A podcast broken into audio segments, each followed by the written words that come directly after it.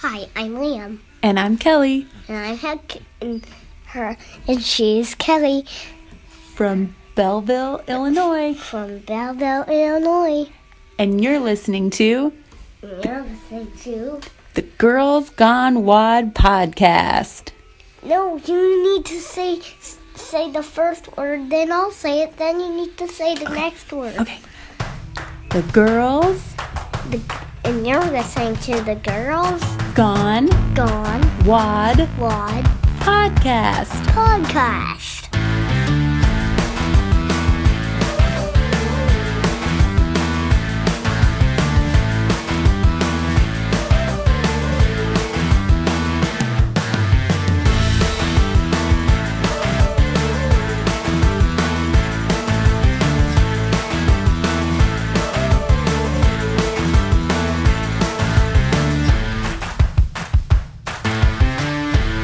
You're listening to Girls Gone Wild. This is Joy. And this is Claire. This is episode two oh one. We're in the two hundreds now. Woohoo! This week we have Steph Gaudreau on the podcast. You're back, Steph. Welcome. Thank you so much for having me back. How's it going? We've missed you. I know. I feel like I haven't talked in ages, and life is is great, and things are great, and I'm so um, I'm so happy to be back on the show, and congrats on number two hundo. That's pretty amazing. Yeah, that was that was so much fun. What a fun night. two hundred is a lot of podcast episodes, I gotta say. Dude, it is. There are people out there who've spent like a month of their life listening to us talk. Yeah. Longer That's than a- that. How long is two hundred hours? No. five hundred. Not that long. five thousand six hundred minutes. Joy, we have talked about this. You can't sing songs on the podcast. Sandy's, Sandy will get mad. I'm going to cut that out. It's okay. I'm going to cut that out. I don't, it's a I lot don't of think hours. It's a month. I think it's like a week, actually, okay. Because two hundred forty hours is ten days, right? That's how math works. Mm-hmm. That sounds great. I feel like Steph's husband would know the answer to this. Isn't he like super math minded? I don't know. But this hour we're going to be talking to Steph. We're going to add another hour to your listening pleasure, and we're going to talk to Steph Gaudreau. We want to hear all about what you've been up to. We want to hear about the summit. We want to hear about your podcast. We want to hear about life in general. I just saw today, I also want to talk about the article that was posted. Was it Self Magazine? Yes, ma'am. Yeah. So I want to talk about that a little bit. So um, let's just get up to speed with what, we, what you've been doing, especially with life in general and your projects and where you, wherever you want to start. I guess the question is, what have I not been doing? Exactly. Um- Business-wise, let's see, I don't know, for about the last year or so, I've actually been working with a couple of business coaches to sort of bring more systems into my business, because I started this gig as a funsy blog, and it sort of slowly morphed into what it is today. And I have zero business background and no business education formally. So, you know, you get a certain way down the path, and then you're like, uh-oh.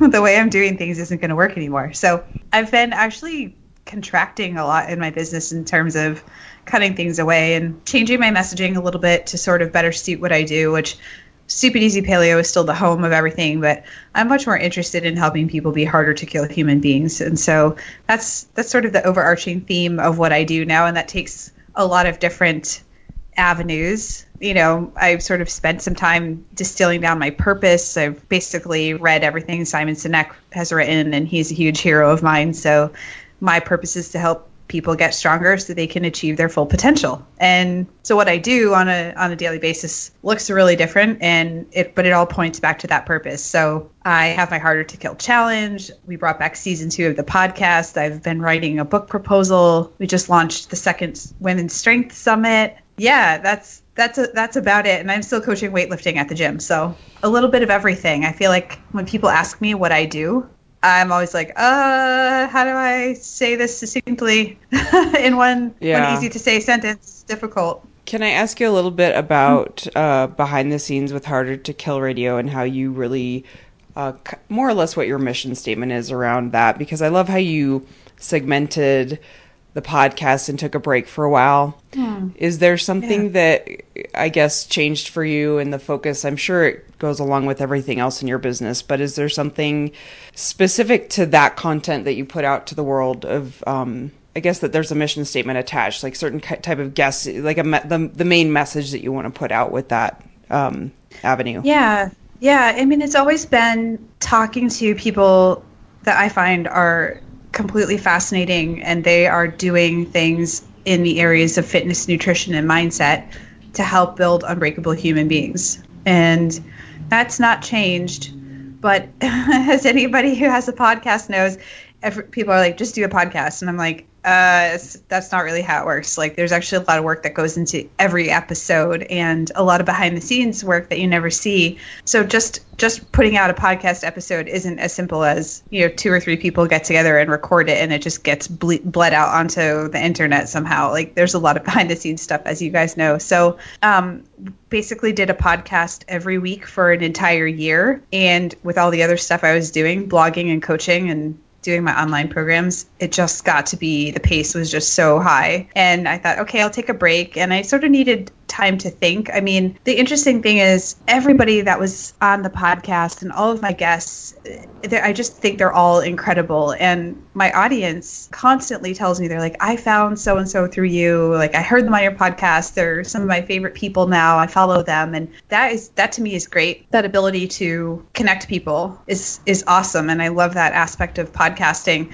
but I needed a break. And so I took a break. And, it, and originally the intention was for three months to take a sabbatical over the summer and come back in the fall. And then as the fall came around, I just thought, do I want to keep this model? Like, I kept feeling like in my gut, there was something about the model of how I was podcasting that I wanted to change. I mean, being on the hook every week, it's great because it gives you a schedule and structure. But for me, it got to be really stressful.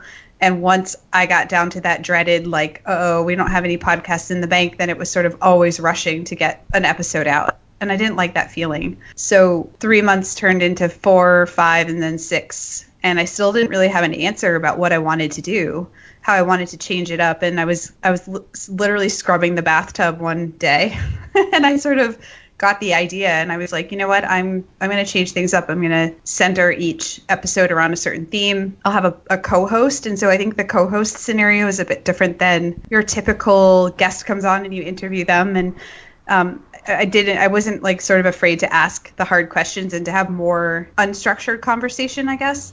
And so that's basically how the second season has turned out. We've done nine episodes so far. Uh, it's been an average of every other week. So some of the pressure is off, and I've brought my husband on a bunch of times to be my co-host. Yeah, he was on other... your first your first episode of the second season, which I thought was really yeah. cool. Yeah, he's been on, I think, uh, two times so far, and he's actually coming back for episode ten. So we, um, you know, we get together and talk, and it's fun because we know each other's conversation style pretty well. But I've had, you know, some other folks on that I've known for a long time, and so these are people who are more, you know, they're like the folks who know me the best. And so I think they're not afraid to speak what's on their mind. And and I really wanted the show this season to be more about like me exploring ideas that are important to me and what I believe and who, you know, the people I want to reach, but like, what is my message and what are the, what are the topics? And so to me, that's what a podcast is really fun. That's the fun aspect of a podcast is I get to talk about ideas and shape those ideas. And sometimes they become something and sometimes they never do. But that was my intention with this season. Wasn't to be so much a connector this season, was to be more like, let me dive into my own stuff and what I really think is important. Okay. Cause Claire, I feel like Claire's going to make fun of me for this, but I've sensed, and I could be wrong, but I've sensed just this peace and calm with you over the past year.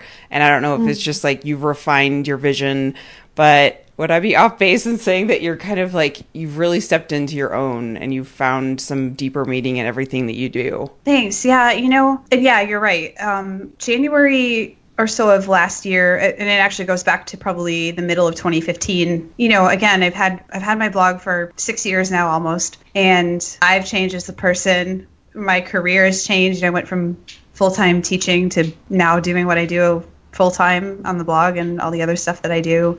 And I really went through this kind of weird growth process where at first when it was for fun and I was doing the blog, I would just say whatever I wanted, and I could really talk, I could really speak my mind and, and bring my personality. And then when I left my teaching gig to do this full time, all of a sudden the pressure felt really high. You know, grow your grow your list, reach more people, put more things out there. And gradually through that, I found myself losing my own voice because I was afraid of offending people or losing followers, right? And so I went through that phase where then I believed the answer was to create this is, it sounds so silly kind of looking back, but create a separate website where I could do all the things I really wanted to do and the things I really wanted to talk about. Right. And, and I noticed in, that. Yeah. And in theory, that sounded great, except I still had the other stuff to, to run. Right. So then it became, it became trying to run two things instead of one and divide my time and attention. And I realized that pretty quickly that I had created a problem for myself, because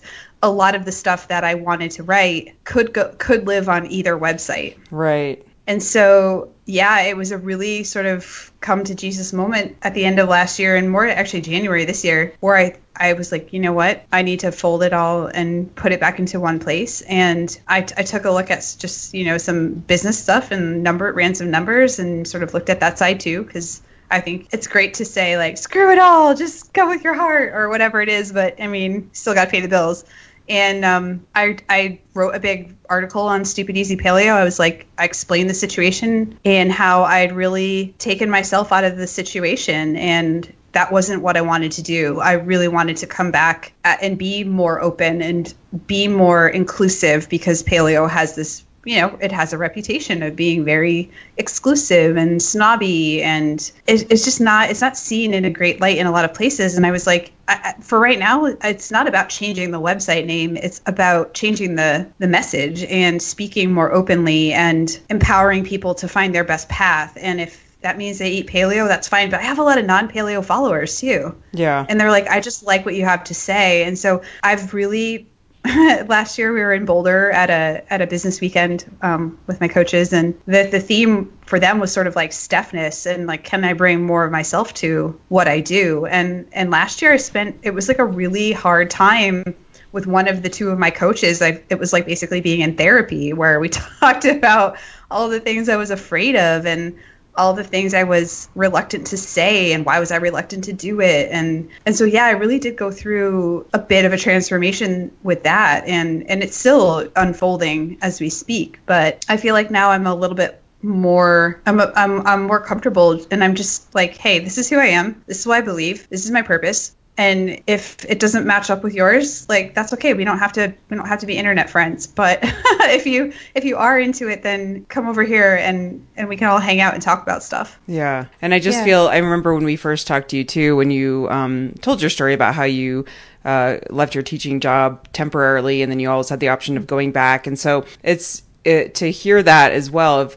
of, I feel like when the stakes are higher, you really have, you probably are pushing yourself harder and harder, which was, I could see how that split would be like, well, I can't say everything here because I really want to make sure that I'm keeping this business alive, and I don't want to offend anybody, and you want to kind of please everyone, and that's just not possible. So I think if anything, your audience loves you and, and knows how genuine you are, and that, and that shows up, and that will be appreciated. But I could, I could see how that would be a struggle. It was really difficult. I felt, I mean, I'm a, I'm a child of divorced parents, and it felt like in the middle, you know, it felt like I was a kid in between my two websites. Like, what, who goes, where do I go now? Whose house am yeah. I at this weekend? Like, yeah. um, and not to, you know, that stuff's not fun, but at the same time, I really did struggle sort of like, what do I do with these two things? And it, it just got to be really difficult. And maybe someday we'll go in a different direction, or we'll rename Stupid Easy Paleo. But for right, you know, I was letting that, I was letting the name and the label and the, the box of the thing, you know, where does, how do I categorize this? And I was let, I was letting that sort of distract me from the bigger issue, which was I wasn't being myself.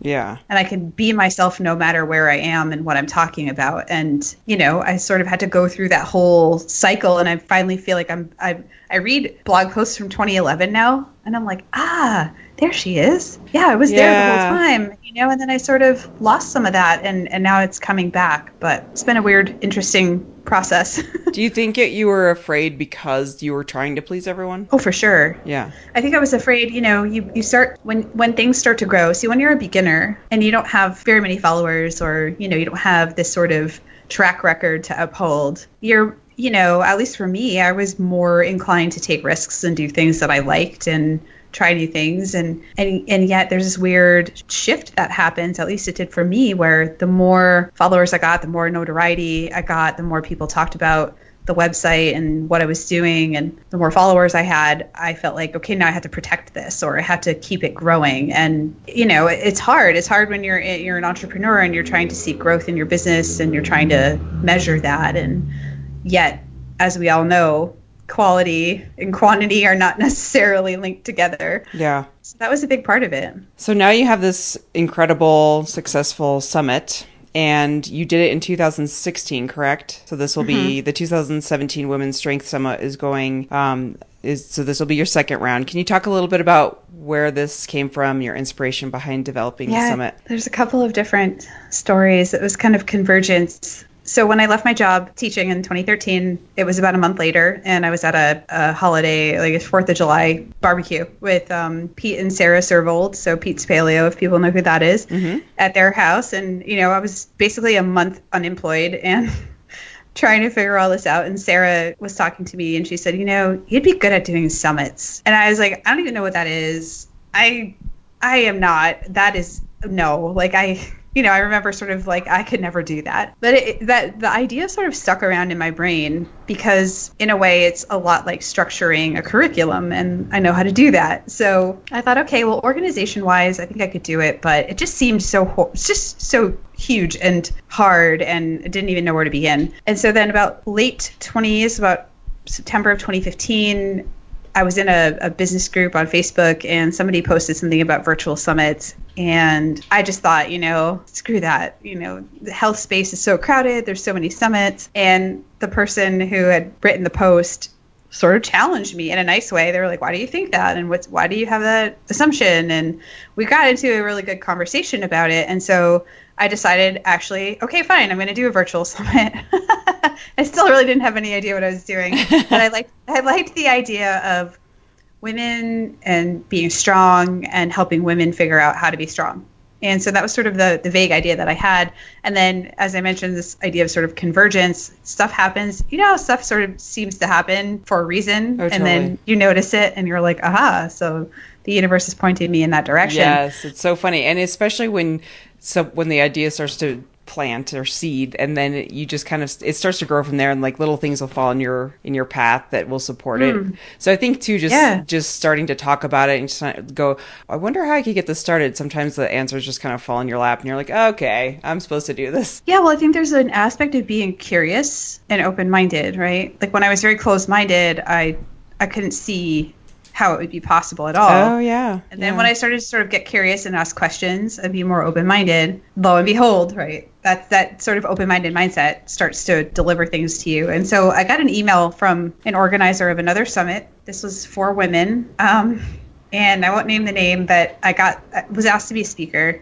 And I went to the website to check it out. And it's a summit for women. And at the very top in the header was a, a guy without a shirt on. And...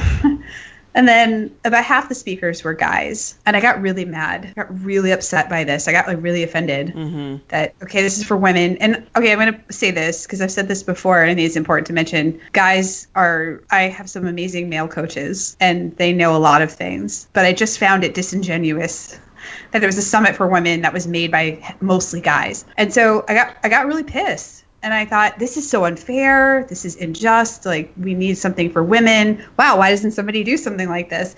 And, you know, why isn't this out there? And then pretty quickly I realized that actually it was my responsibility to do, to do it. Yeah.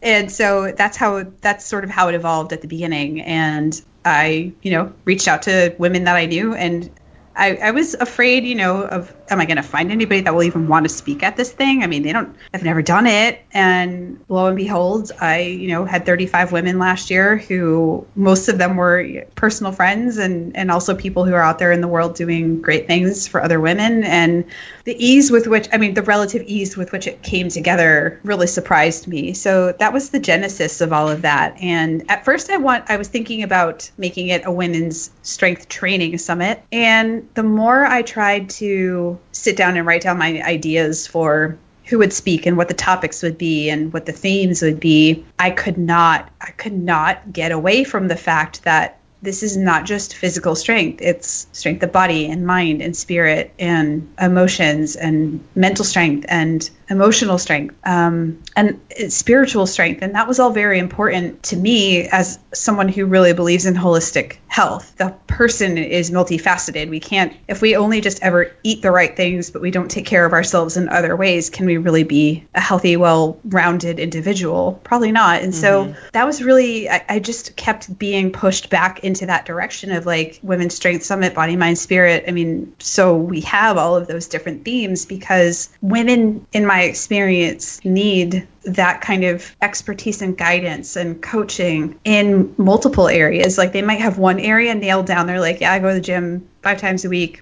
Fitness is great, but there's always like a but, you mm-hmm. know, my mindset, like I keep self-sabotaging myself, or I have a lot of negative self-talk, or, you know, I, I'm really stuck on dieting and I just want to be able to eat intuitively or think a lot, think a little bit less about food. I think a lot of us, um, have felt that way before. And so that's why it ended up being the Women's Strength Summit and not just strength training. And so, you know, I joke around, I think, you know, coming from my background, people are like, this is going to be an initiation into paleo and CrossFit. I'm going to be converted and preached to. And, and it's not like that at all. We have women from so many different backgrounds and different uh, areas of, of physical strength and so many different dietary paradigms, and just the message is, is very inclusive and very welcoming. And so, um, you know, very often women come up to me and if they meet me in public and they're like, I'm sorry, I don't do this, per- you know, I don't do weightlifting. And I'm like, that's okay. Do you love what you do? And they're like, yeah, I love it. And I'm like, that's all that matters.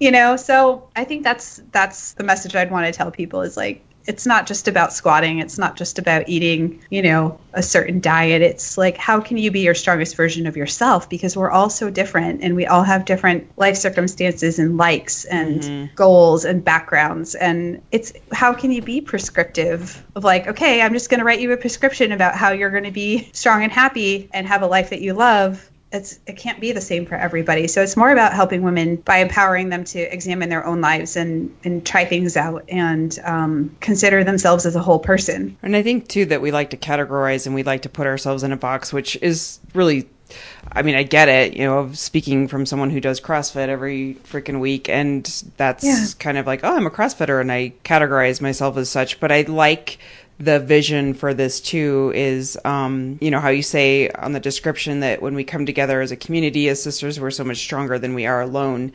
And mm. just kind of having the four pillar pillars of health, how you go into nourishing, moving, thinking, and thriving, and kind of how that encapsulates, encapsulates so many things in our lives, and having mm. such a, uh, A, a, a very big variety of women that are speaking at this event. It's really cool. It's really cool. Thank you. Yeah. Thank you. So what did you, uh, I guess kind of how is it refined from, from last year? And is there anything mm. specifically different that you're bringing to this year's summit? Yeah. I think so, the other thing that I have a question about, sorry yeah. to just chime in. I feel like I've oh, been sitting over are. here just like, I know, I've just been sitting over here absorbing. Um, so I, um, in my previous job before I went to grad school, a huge part of it, almost ex- exclusively, was um, coordinating these types of summits, and it um, it it's tended to kind of leave this weird taste in my mouth of like feeling like it was a little bit, I don't know, it just felt like, you know, a lot of times these people's messages, and I think these were the types of people who like did the did the circuit, right? They did mm. like the summit circuit, and it felt like they were just giving the same information over and over with like a slightly different lens mm. yeah. or just like a different title. And I think, you know, I know that you had kind of talked about um, when you first started thinking about the summit, you know, you said, oh, I don't you know, I don't do summits. And, and I even remember last year when you reached out to us about this, my initial reaction was like, uh, really? Oh, no, I, I know. Yeah. Had this, yeah, this thought. And so I, I kind of want to like bring that up a little bit too for people who are thinking, who are listening to this and thinking like, man, I've heard about these summits. Like they're oh, so yeah. cheesy. Yep. And, you know, cause, and I know that I'm, I'm glad that I can say that to you knowing that you're not going to be offended by like, oh, Claire thinks my summit's cheesy. Oh, yeah, yeah. But yeah. I, I kind of, you know, like I, I know that I'm sure you probably thought about that. And so I kind of want to know like, you know, what, um, I guess what makes this different, but also like, how do you, how did you sort of address that question? For sure. Yes. Summits have a terrible reputation and point blank. Um, so the way I learned to do summits, I was in, I took a course and I am in a great Facebook group with um, a, a guy who I think teaches virtual summits in a really great way. But beyond that, what I felt was really important last year, and and people might not know this, so I think it's important to to explain the sort of underpinnings, is that most of the time when you do a virtual summit, the organizer will reach out. They'll say, how many people are on your email list? Okay, you have to have at least five thousand people or you're not even going to be a speaker. So you better fit that criteria. Um, or that criterion. And then, by the way, you have to promise to email your list two times about this event or more and sign a contract promising that you're going to do that. And to me, I was like, I don't, that's gross to me. I don't, I understand it from a business point of view, but it is completely counter to the spirit of sharing and helping women that this event is founded on. And so it was yeah, really important. I think that's what kind of always like got it, like kind of got me about it was it was like the only thing that's making these people quote unquote authorities is the size of their email list. Yeah. And, well, and it, it made and it made it seem like, does that mean that, you know, you you don't have a valuable message if you aren't like some sort of quasi like celebrity, or if you aren't using all the the buzzwords, or, you know, and so I don't like just, you know, looking at the folks who are in your summit, you know, like we've talked to Lindsay Matthews, she's amazing. You know, like we've talked to probably half these people, Noelle from, you know, oh my gosh, Cassie from Fed and Fit. Mm-hmm. Like these women are, and I mean, not to say that those women, the, they obviously are very well known, but it's just interesting. Like, I feel like whenever I've seen another summit, it's been like, I don't know, even know who these people are. They just kind of do this, do the circuit. Whereas I feel like th- it's just so interesting. It seems like you've taken a totally different approach to how you've grabbed your people. Yeah. It, well, I looked out. So that's the first thing is when I set this up behind the scenes, I don't have any contracts. I don't care what people's email list is, because I also understand how marketing works too. And if somebody has a really giant Instagram account and they're like, I'm going to share this because I love it and I believe in the in what you've created, more power to your elbow, man. Like, I'm not going to tell you how to promote to your people and what you get traction on and how you like to share and what your messaging is and how often you do it, because the minute I put a stipulation on you, that changes the dynamic, doesn't it? And and like I said, I understand people if they're listening and they make summits themselves, there's a reason why people do what they do. However, I decided I was going to do it differently. It still succeeded. I, you know what I mean? Like, I believe in that there is abundance. I believe that if this event is quality, it will speak for itself, that we need to get this into the hands of as many women as we can. And the other thing is, too, you're exactly right. There are women who I absolutely adore that I have found by chance. Like my one of my coaches, Allegra Stein, she's the very first speaker in this summit. I found Allegra purely by coincidence through B-School, and she changed my life. She's been an amazing coach and mentor to me and a friend, and I'm like, I want everybody to know Allegra's message. And she doesn't have like one hundred thousand Facebook followers. She doesn't have a, an email list that's like, you know, one hundred thousand email people on her email list. I just believe in what she has to say. And so, you know, there's a mixture of women on this, but these are all women who I personally have, they've, I've worked with them. They've been my coaches. Um, I love what they have to say. I, I am part of their communities. I see what they're doing every day. I believe in their integrity. And that's really important to me, because this kind of event is for, is for the women that are around the world who want to, they want to learn from people who know what they're talking about, but they have integrity and they care. And that's my job as the organizer, right? I'm the curator. I'm not the expert here. I'm just bringing all these people together. But what I've done is I've decided, okay, this is the kind of event we want to have. These are the kind of values that I want the speakers to bring. This is the kind of message that we want to promote overall. I mean, everybody has different opinions, but you know what I mean? So you're not going to hear like, you should eat twelve hundred calories a day, and then hear, oh, but intuitive eating. Like, we're all, oh my God, I, we're, we're all I on just the same saw, page, right? I just saw this amazing thing. I have to just interject here and said, yeah. Nutritionist says, nutritionist, you should eat twelve hundred calories a day. Me, okay, and how many at night? yeah. yeah. Yeah. So I'm sorry. You know, you, I like literally just saw and I had to pop that in there. That's hilarious. No, and you know what I mean? So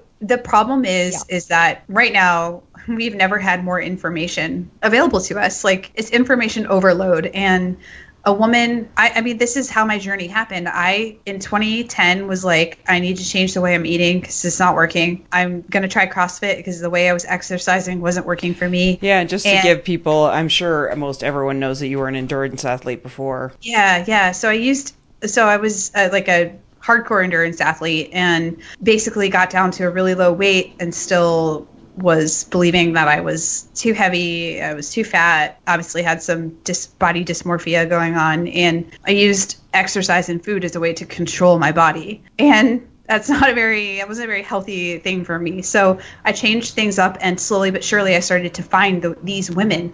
Dawn Fletcher last year, who spoke, was one of the first coaches I ever worked with. And she also changed my life. I mean, these are women who I, they're personal friends. They're, I have found them by chance on the internet. And I'm like, if I could just save somebody else the pain of having to go through and sort through all the junk that's out there and give them like a really solid collection of experts who are women and understand what they're going through and say, here you go. Like, you want to hear about this? Here's this person. You want to talk about menopause? Okay, we have her. If you want to, you have teen girls and you want to be able to talk to them, here she is. If you want to talk about birth and postpartum, here you go. If you want to talk about strength training, if you want to, you know what I mean? It, it's the whole gamut, but it's been filtered already so that all the junk and all the noise isn't in there. And so, yeah, summits have a terrible reputation. And, and Claire, I'm glad you brought it up because a lot of times people are like, oh no, really?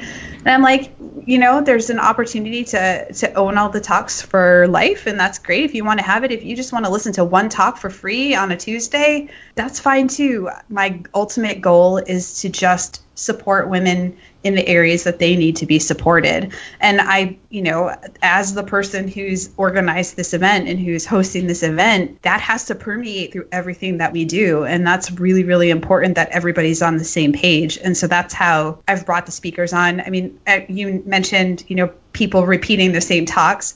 We have, I think, nine returning speakers and fifteen, if I'm doing my math right, fifteen or sixteen new speakers. Um, the returning speakers are all talking about something totally different to what they talked about last year. So, for example, Molly Galbraith, right? She's Girls Gone Strong. She's talking about um, this year community and leadership and how to find your tribe. And last year she talked about how to get through tr- plateaus in your training. You know, and so like, yeah, I really made it, it was really important to me that if they people came back, they weren't just rehashing the same talks. Mm-hmm. That's, that's no fun. So yeah, that was, that was hard for me. You know, I had to really sit down and think about who's going to talk about what and on what day and how we're going to organize it. And it was a huge challenge, but I'm really proud of what we put together this year. I think it's really, really good. And I can't help but notice too that, you know, as I noticed your journey is kind of really honing in on who you are and your vision, that the event's going to really kind of follow suit and, and just get a little more rich every year. I could see that happening. Yeah. And I and I also like the the vision of, I guess, really addressing like how you don't fit into si- society's mold and how we're constantly facing that every day. I, I do want to talk about the article that you just, that just went, I, I would say it went viral, but I'm not, I don't want to veer away yet if we want to talk more about the summit, but I really want to talk about that too, because I feel like it blends really well together as well with the summit and with that article of how it's like the perfect example of like, this is exactly what we're trying to help women avoid, is that criticism. Mm. And feeling like, okay, I don't fit in, and, and there's just all this information coming at me and I don't look like that, or how do I train? How do I eat? Um, and we're mm-hmm. thinking about it too much, et cetera. I, I don't want to veer away too much, but I do, because I want to really get into the summit if there's more details that you want listeners to know. But I, I want you to talk a little bit about the experience of that article that you just wrote, that horrible comment, which I'm sure we all, we all, you know, know that that's out there, but the article that talked about body shaming. Again, I think people think, okay, well, this is summit, it's going to be about like paleo and weightlifting or whatever. And it sort of goes back to what are the main areas where women need support. And so it was really important to me, at least this year. Last year, I didn't do such a great job. It was a bit harder to do. But it, it's the first time, and you're just sort of like drinking from a fire hose. But this year, everything is structured around, every day has a, a theme. And this will play into what I'm going to talk about in a minute with the, the blog post. But, you know, it's sort of, again, there's a huge responsibility for me to think about how is this going to be presented and what is the what is the tone? What is the message? What is the information? And and what is what are women going to take away from it? So this year, every day has a theme. Day one is mindset. Day two, movement. So we don't call it exercise. We don't call it fitness even per se. We don't call it, you know, working out. It's mm-hmm. like movement, right? So broadening. How can we broaden this? Nourishment. Again, how can you broaden the concept of nourishment? And it's not just diet. It's not just macros. It's not just paleo. It's not just one particular thing. Um, we have a whole day for women's health. And so obviously the whole summit does revolve around women's health in a variety of ways, but we have four of our doctors coming on to talk about a woman, a woman's life, basically from birth to menopause and different things that are going to come up and how to address those. And then we have kind of two new days, one called empowerment and one called tribe. And I felt like last year, the empowerment and tribe topics didn't, you know, we didn't have a theme for that. And, and yet those are two of the most important things, along with mindset, that women keep telling me, hey, like, I, go, I get it. Like I, I understand, I go to the gym, but I'm still struggling with this mindset piece, or I just feel so alone. You know, how can I find other women that are like me, that are going to understand what I'm going through? And so some of those themes have transcended what last year really was. Again, sort of like talking about some of the, the more, not necessarily atypical, but the stuff that your typical summit wouldn't get into, or a lot of people want to skirt around that issue. So for example, Nagar Fanuni this year, uh, last year she talked about bar, basically um, kettlebells and yoga and, you know, meathead yogi stuff. And this year she's talking about intersectional feminism. And so these are some of the things that it's like women aren't talking about, or they don't feel comfortable talking about, or they don't know how to talk about. So it goes beyond just the surface. And again, like I think back to the summit that I was invited to speak at, and it was basically like how to get a hot body was the was Ugh, the topic yeah, of the summit. Right. It's fine. It's fine. Take but your again, shirt off. Yeah. Yeah, but we we as women, like we know that stuff is out there. We could go find it, but what are the things that we're really struggling with? Like, can we peel it back? Can we peel the layers back? Can we go below the surface? Yes. And can we start talking about some of this stuff that's just, we know these are real issues that we're all struggling with. Like, like the example I gave is, was menopause, right? Um, we have a speaker talking about menopause, Doctor Anna Kabeca, uh, Doctor Jolene Bright is talking about hormonal birth control and how to deal with that. Like, these are all things that women are facing. And just how do we get beyond the old, like, oh, okay, here's how to get your six pack and here's how to whatever. Okay. And yeah, I, I want to interrupt you right. for one second, because I'm like, this yeah. is totally firing me up, because I'm like, okay, if we think about it, I love how you're putting this. Infor- well, yeah, I love how you're putting this information in a in a way that's like, this is what we need to be paying attention to. Because if you think about it, think about all the things that we scroll through throughout our day, and that's suggesting all of these thoughts. Now, I don't want to get into this huge philosophical conversation, but think about all the things that we just kind of passively let float in front of our eyes, and we just absorb it. Where I feel like your approach is more like, no, we need to take this by the balls, and we need to be like, this is what we need to focus on, and this is what we really need to shift our life around, instead of, in a way, we almost allow ourselves unconsciously to just yeah. take this bullshit information in, and then just like be like, well, I guess we need to be doing that. It's like the power of suggestion, where if you're like, sure, you know, looking for, if you think of a V W bug, you're going to see V W bugs all day. So yeah. I feel like this is so profound too, especially for the content that women need to be absorbing, instead of the bullshit that flies through our eyes every single day that we feel like we have no control over. Well, you know, and so I think I, not and again, I use the example of six pack abs. Like, if you want a six pack and like that's that's your thing, that's fine. And not everybody's going to be ready to hear a message that's a bit deeper. But for the women who are, and they're like, I know this is going to have, okay, it's typical. Like, you know, for my story is very typical of a lot of women. I wanted a body transformation because I thought it was going to make me finally happy. And I like I remember getting to my lowest weight on the scale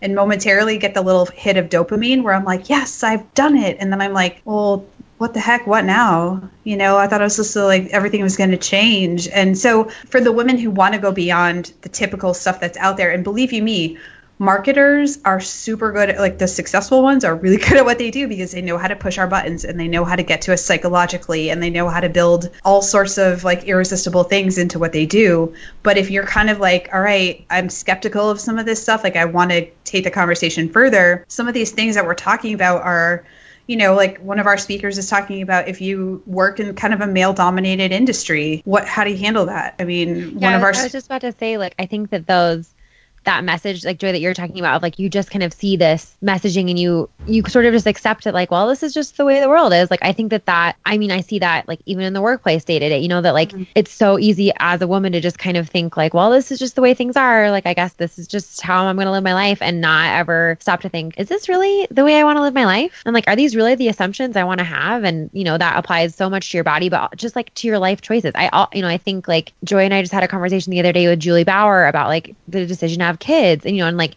even just down to those, you know, those types of things where it's like, do people, how often do you really stop and think, okay, this is what I know is expected of me. Is that really what I want? Absolutely. So the roundabout way I was getting to this blog post that I wrote, because somebody made a rude comment on a picture that I posted, and the caption was like, you get to define what strength looks like to you, or mm-hmm.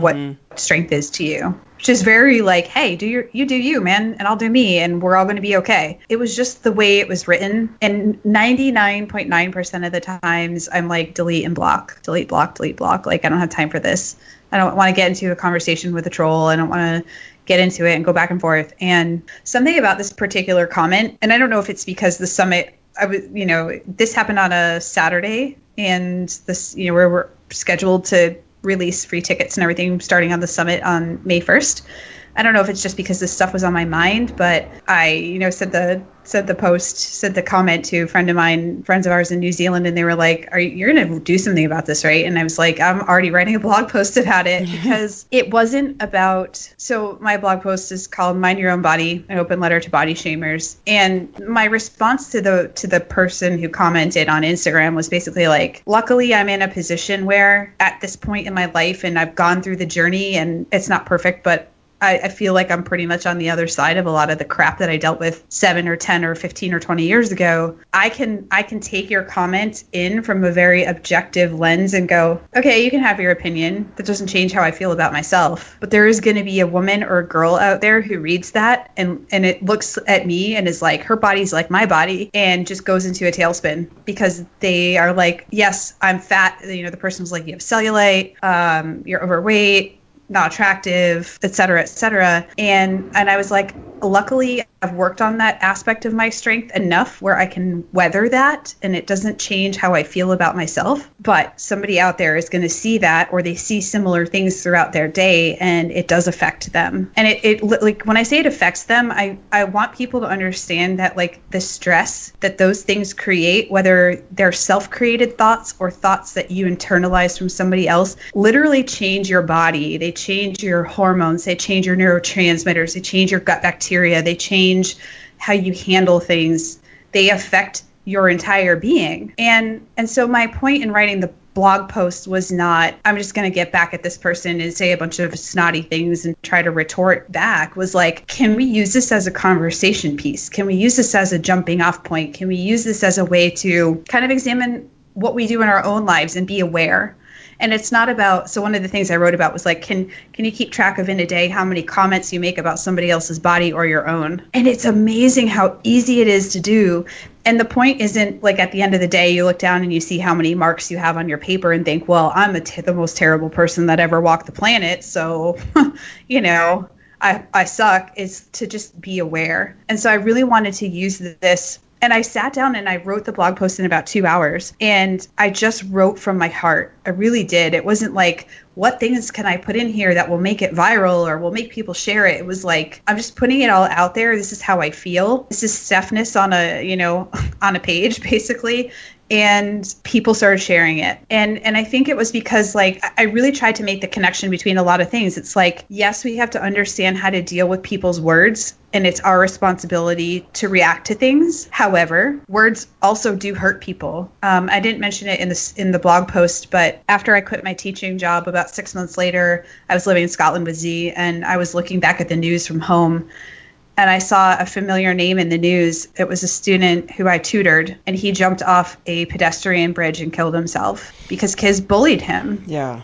You know, and I'm like, this this shit is real. Like, people are really hurting. And if they're not at a point where they can't see, or their physiology and their bodies and brains and like everything about them has changed because they've internalized so much of this hurt. Like, we can't just absolve it and say, oh, sticks and stones, may they break bones, but they'll never hurt me. You know, I, I just don't think like we, and it starts with the individual person, right? So for me to look out in the world and just say, everybody else needs to just change how they do things and be nicer, starts with me being nicer. It starts with me being more kind and compassionate. And that's all I can do, right? Yeah. Well, I think you bring up a good point too, is, is as adults, we're expected to kind of handle it and in a way that's like, oh, I'm going to take the high road. And I, I think that taking the high road isn't always ignoring. I think taking the high road is is explaining it from a place of trying to be like what you did, where you're kind of going, okay, how can I make this, how can I turn this into something that I'm reflecting with of my own behaviors as well? So it's not that you're, you know, taking the high road is like, we're not, we're just going to ignore the bully, but we're also going to yeah. just, we're going to have a productive conversation about it, because I don't think that we need, we need to just ignore it. But I also want to bring up that adults are bullies as well. And I feel like we face, oh, yeah. uh, we face online bullying all the time. And we probably don't recognize it as that because as adults, we're like, oh, well, we should be more mature, but this is really hurtful. And, um, you know, Julie Bauer just posted this on her Instagram stories today of just the same thing where someone made a really mean comment and I could see tears in her eyes and nothing really shakes that girl, um, you know, on the, on, on what she portrays, but I could see how hurt she was. And I'm like, man, people really get a, I, I don't want to say get away with it because I do believe in karma, but I, but I, mm-hmm. but I think it's important to bring it to a discussion of like, of, hey, everyone, can we just be a little more aware? And can we have this discussion of pay attention, just pay attention to, you know, even how much you're judging people in your inner dialogue throughout the day. Well, and it's usually a reflection of stuff that's going on with us as well. And, and that's, you know, if you want to get into that, like Byron Katie and Brene Brown and mm-hmm. stuff like that, you know, yeah. go do some, go do some reading. But, you know, I think it's a confluence of a lot of things. Social media gives us the opportunity to not look someone in the face. Um, and I wrote about this too. It's like, you know, when we were all sort of like really tribal or like living in these tight knit communities and you did something to somebody that was not nice, you usually had to face them, right? And my husband says it this way. He's from Scotland. So he always says that the, the pastimes are binge drinking and casual violence. But he's like, you know, you used to go to a bar and like you'd be eyeing somebody up like you want to fight. And then you say you mouth off to them and like you go out in the parking lot and someone gets punched and you get a black eye. Like that's the consequence. But nowadays, especially in the online world where a lot of this stuff is happening, and especially with kids and teens, is um, there are, you know, you get to mouth off and nothing happens. And you, you get the rush, right? You get the dopamine of like, haha, or the adrenaline of like being the one who one-upped the uh, the other guy or the other girl. And then there's absolutely no consequence for you. Um, you don't get punched in the face. And so I think it's a lot of things going on. I think women too. Um, and, and Erin Brown was part of the summit last year and she spoke about this very eloquently. This year, you know, Nagar, Jen Sinkler, Molly Galbraith, you know, a lot of these women are talking about basically internalized misogyny and, and all of these like low key misogyny, misogynistic things that happen in our world and that we do without even thinking about it. You know, and it's the classic paradigm. It's like women, you're either too flat chested or too buxom, you know, you're too slutty or you're too prude, you're too muscular or you're too whatever, like we can never win. And that was my point too, is like we, we wage these judgments on each other as women.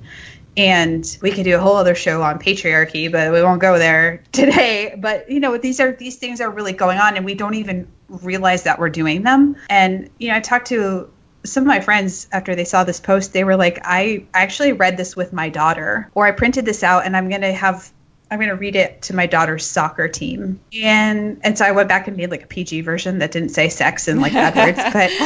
But, um, you know, I I think I was so, you know, everybody, it was funny because people are like, oh, congratulations, like your blog post got shared. And I'm like, this is not about me at all. Like, it's like, it's great. I did a thing and like, yeah, it's that's nice. And I appreciate the sentiment. But at the same time, like, this is about spreading this this message. And I, I said this a little over the last couple of days, like I'm only, I can only amplify my voice so far. But when somebody tells me that they're going to print this off and read it to their daughter's soccer team, and then like ten girls are going to hear that. And then I, sometimes I don't know how to handle that emotionally. It's yeah. very, it's very emotional for me. It's very um, humbling. It's incredibly humbling. And, you know, I, I think part of the reason why I've had this part of this transformation is, you know, I don't know about you ladies, but you get to a point where you're like, okay, check check the boxes off this Maslow's hierarchy of needs. You know, you're like, I got a diet pretty much handled. I get good sleep. I'm safe. You know, I feel good. I feel relatively healthy most of the time. Mm-hmm. And you get to a point and you're like, okay, well, now what? Mm-hmm. You know, am I going to just live in my little bubble, or, you know, what am I going to do with this? And what's my purpose? And I think that sort of all goes back full circle to really trying to think about, like, what, what am I, why am I here? And if I don't have to worry every day or spend a lot of energy thinking about my diet and I'm not in the thick of it, and I'm sort of more on the other side. I mean, I have my days, but more days are good than not. Like, what do I do with that? Mm-hmm. And what, you have all this knowledge, right? You have all this knowledge that you've accumulated over the years and just being you over your lifetime. But I feel like, you know, we can we can get stagnant and we can kind of check the boxes, like you said, and then yes. and then just be like, well, I think I got it all handled. But then you kind of look around, and you're like, well, now what do I do? And I I just I just feel like the the piece of, you know, helping people get stronger or, you know, reaching their full potential and being the inspiration for that is just is just really cool. Thanks. It's um, we always joke, you know, uh, Spider-Man with with uh, great power comes great responsibility. Yeah, totally. Right, you know, but but it sounds cheeky, but it's sort of like, in a way. I mean, there are a lot of women who were in the position that I was in seven years ago or ten years ago, when I just couldn't even conceive of a way to not feel that shitty every day. Right. And now I'm, I'm, I'm on the other side of that. And, but I remember what it was like. And I'm like, you know, Simon Sinek says it really well. He's like, a good leader is somebody who sort of like believes in you when you don't really believe in yourself. Yeah. And I, you know, I feel like that's sort of what my job is right now, at least with what's going on and what I see happening and what I've been given and, and the resources that I have is like, we watched an awesome documentary called Happy. Oh yeah. I love that. Yeah. And, and they were like, okay, so once you've sort of met your basic needs, like more stuff and more money and more things doesn't necessarily make people happier. Mm-mm. It's a sense of purpose and a sense of community and a sense of giving back. And I think that's what you, you two do so well is you're not just like, we're going to get on here and just talk all the time. It's like, we have a community and we, we're trying to build that and lift people up who need help, need that help. And like, you know, put our arm around them and let them lean on us when they need it. And I think that is... That's ir- that's irreplaceable. That's absolutely irreplaceable. And Claire and I talk about that all the time. But I, I think you can relate to that as well, is that the, the the feeling, it comes from the feeling of just creating this amazing community of people, that it's not about the show and, and we can have a beautifully curated Instagram feed. But then there's days where we're like, eh, this is just not real life. And I think that's kind of what my hope is, at least for a lot of us women that have, uh, that have established this voice, is that we're moving towards that, of kind of building up the community as opposed to how many followers you have. Um, I don't think mm-hmm. that was ever any of our goal in the first place, but you know what I'm saying. It's just that, oh, for sure. that yeah, genuine, yeah. like forward-looking attitude that I think is really important. Absolutely. And, you know, like with what you, you did for your two hundredth episode and bringing together all your people, and it, would, it wouldn't have been as fun without them. It It, you know, like bringing everybody together. And, and I know as the world gets more tech driven and, and believe me, I mean, technology has changed my life. That's how I met my husband. Like, it's how we sustained our relationship when we were living on opposite sides of the world. But the more, I just can't shake this feeling that we need those We we really do need the in-person connections. And, and I know when I talk to people in person and I meet them at workshops and in the grocery store and stuff, I'm like, I get this little glint in my eye, and I think they probably think I'm kind of nuts, because I'm like, ooh, like, get near me so I can, like, I want to hug you, first of all. If you're not a hugger, too, too bad. Like, you're going to get a hug.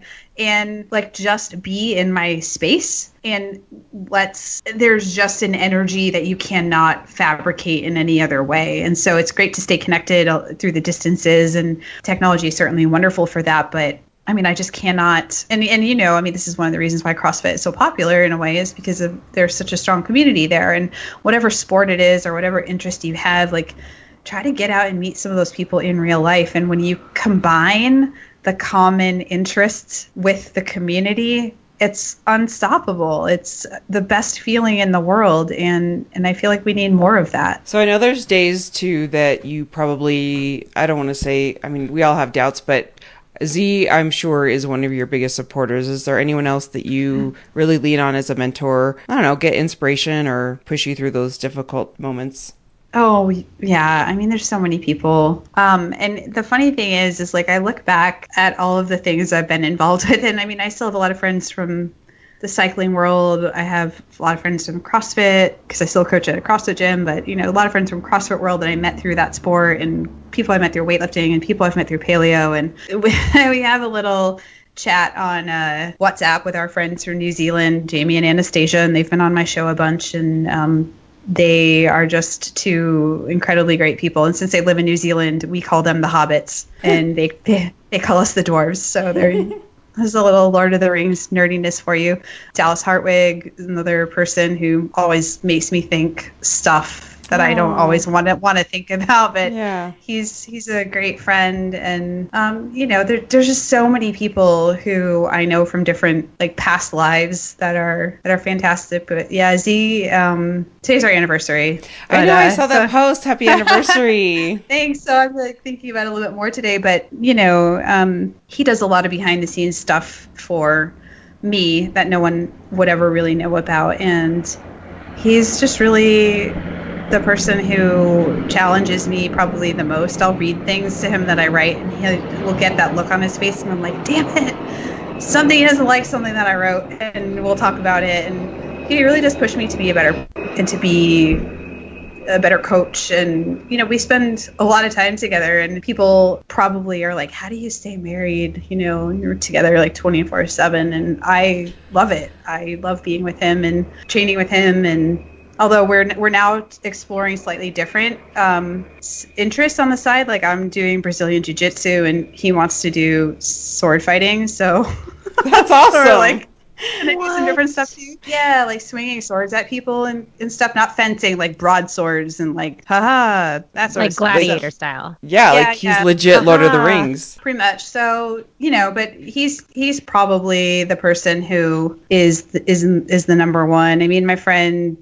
Kristen Roberts is a, also my attorney, which is a weird, kind of a, an odd relationship to most people. I think that was really strange, but she's in Stupid Easy Paleo, being what it is. And uh, my friend Teresa Larson. I mean, just so many amazing, you know, amazing women. Jolene Bright. I mean, these are all people that are on the summit. They're just women that inspire me. And I think they're so amazing and so strong. And I think it's great to have so many people from different interests and like, you know, different perspectives. And now I'm going to feel bad because I probably left somebody out, but no, so many people. I, I mean, it does. It, and I, I'm, I'm very transparent about this. I'm like, the summit would not be without, this is a community, this is a group effort. This is not just like, it might've sprouted out of my brain, but there were a lot of other people that watered it and fed it and tidied it up and, you know, nurtured it along the way. I mean, I couldn't do it without the speakers, without Z, without the people like doing tech stuff behind the scenes. I mean, it's a it's a real group effort, and it's because everybody believes in it that it it it works. That's the reason why it works. So I know we, we got to wrap up here, but I want to just kind of going off of that. You know, I know that for Joy and I, like one thing that's interesting about having this podcast is that in a way, it, you know, puts us in this position of being sort of the curators of this community. And, you know, I don't think that's something that we ever really necessarily set out to do, to be in like a leadership role like that, with kind of to your point before of like really being grateful for the, for everything and everybody that we've been able to bring together. But at the same time, you know, it really puts us in a position of like the Spider-Man situation. And I think I'm just curious, like th- with this summit specifically, putting yourself out there as an authority saying, you know, ultimately this, these are messages that you have curated and that you have, have brought together to say, hey, if you are a woman who is wondering, you know, what strength and vitality and all these things look like in your life, I, I think that these are some of the answers. Mm-hmm. How has that, how do you think that that's changed the way that you look at what you're doing? And I mean, like, do you feel like that has changed the way that you perceive your own, I guess, kind of like power within your community? Yeah. You know, it's funny. I had a, an interesting conversation with Jen Sinkler Um, in January. You know, this is along around the time of all the marches, the women's marches and stuff like that. And, you know, people are like kind of looking at me like, what are you going to do? What are you going to say? And are you going to say anything? And, you know, part of it is our our green card process is still not complete. So we're still waiting for certain things to come through. And there's some reluctance for me to like make political statements because I have a public public platform. And we have a very, you know, we have a private thing in our private life that has to do with immigration and all sorts of other stuff.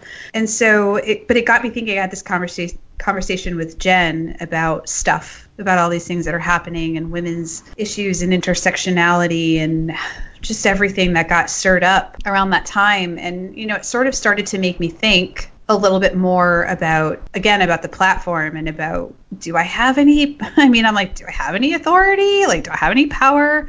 I am just a blogger, but I'm not just a blogger. Um, I'm somebody who speaks about certain issues. And while whilst my Instagram feed has been relatively non-political, I feel like that opened my eyes to the fact that I have built this amazing community, and they do ask me, they do look to me for advice, and they do look to me for answers, and they do look to me for guidance, and that there is a responsibility there. And I may not choose to make very politically charged statements on my, you know, business account, but that doesn't mean that I can't make other, yeah, I can't take a stand for other things. And so I don't know if I'm ready to do those other things yet. And, but at the same time, that was one of the reasons for writing this body shaming post, right? Because normally I would just delete things and block the person. And I was like, right, but okay, what if we just talk about this more? And I share my story again in a different way. And, and so I do, I, I said this to Z the other day, one of my, uh, so my Harder to Kill challenge, one of my very beautiful Harder to Kill challenge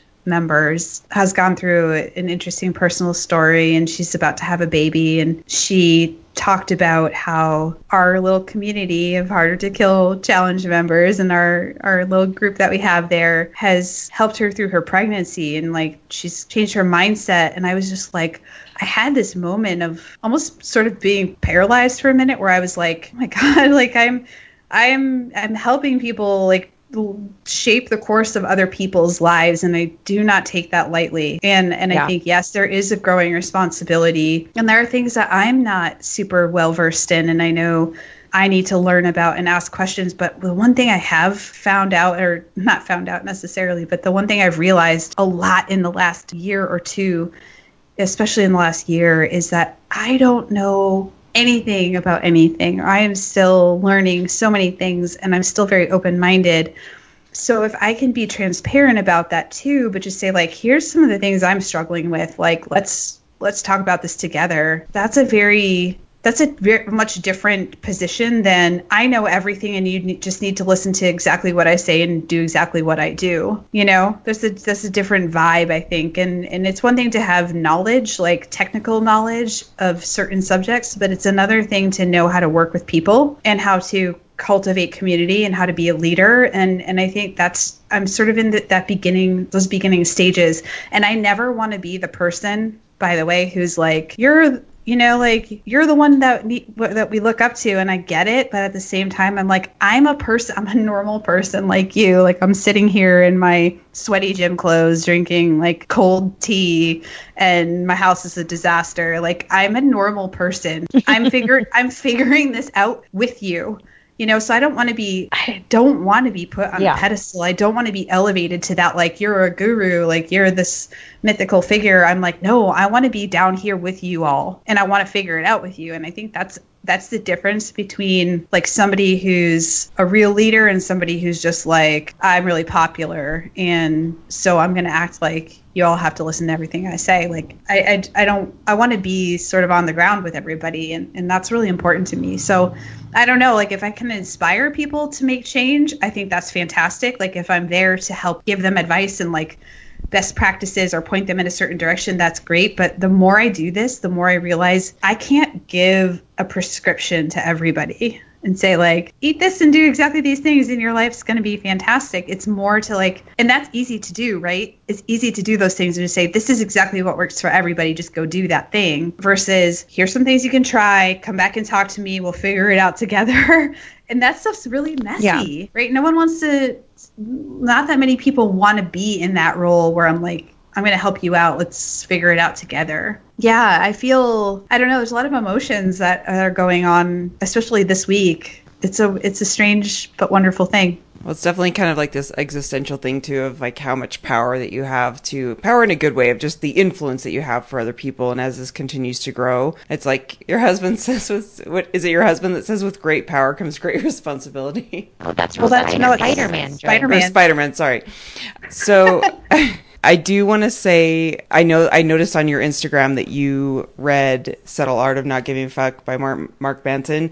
And yeah. I promise this is like our lightning round because we do have to tie up. But what's um, the first thing that comes to mind of what you took away from that book? Human beings need to solve problems. And then last but not least, what's in like two words, something that you feel truly passionate about putting out into the world? More love. And let's end on that. Steph, you're the best. Thank you. And everyone can find your all your content at stupid easy paleo dot com. And then the Women's Summit is... women's strength summit dot com. Women's Strength Summit. So the women's is plural, strength, yeah. Summit. A lot of S's. It starts yeah. the fifteenth. So this will come out on May eleventh. So um, yeah. what can what can listeners do to either sign up or get involved? Yeah, you can grab a free ticket at women's strength summit dot com. Anything else that you want to add as far as, um, I know people are still probably reading your cookbooks, and anything else that you have coming up in addition to your podcast, which is Harder to Kill Radio, which I highly recommend. Yeah, Harder to Kill Radio. I mean, I have my six-week Harder to Kill challenge. It's on the website. I'll be relaunching um, my twelve-week mindset program later this summer, so at the end of the summer. And fingers crossed, um, maybe a book at some point, so we'll see. All right, well, we'll talk to you again soon, I'm sure, because this was such a lovely conversation. I feel like we went down a lot of rabbit holes, but they were all very good, and I can't yeah. wait to see what's next with you. Thanks for coming. Thank on you. All right, thanks for having me. You're welcome.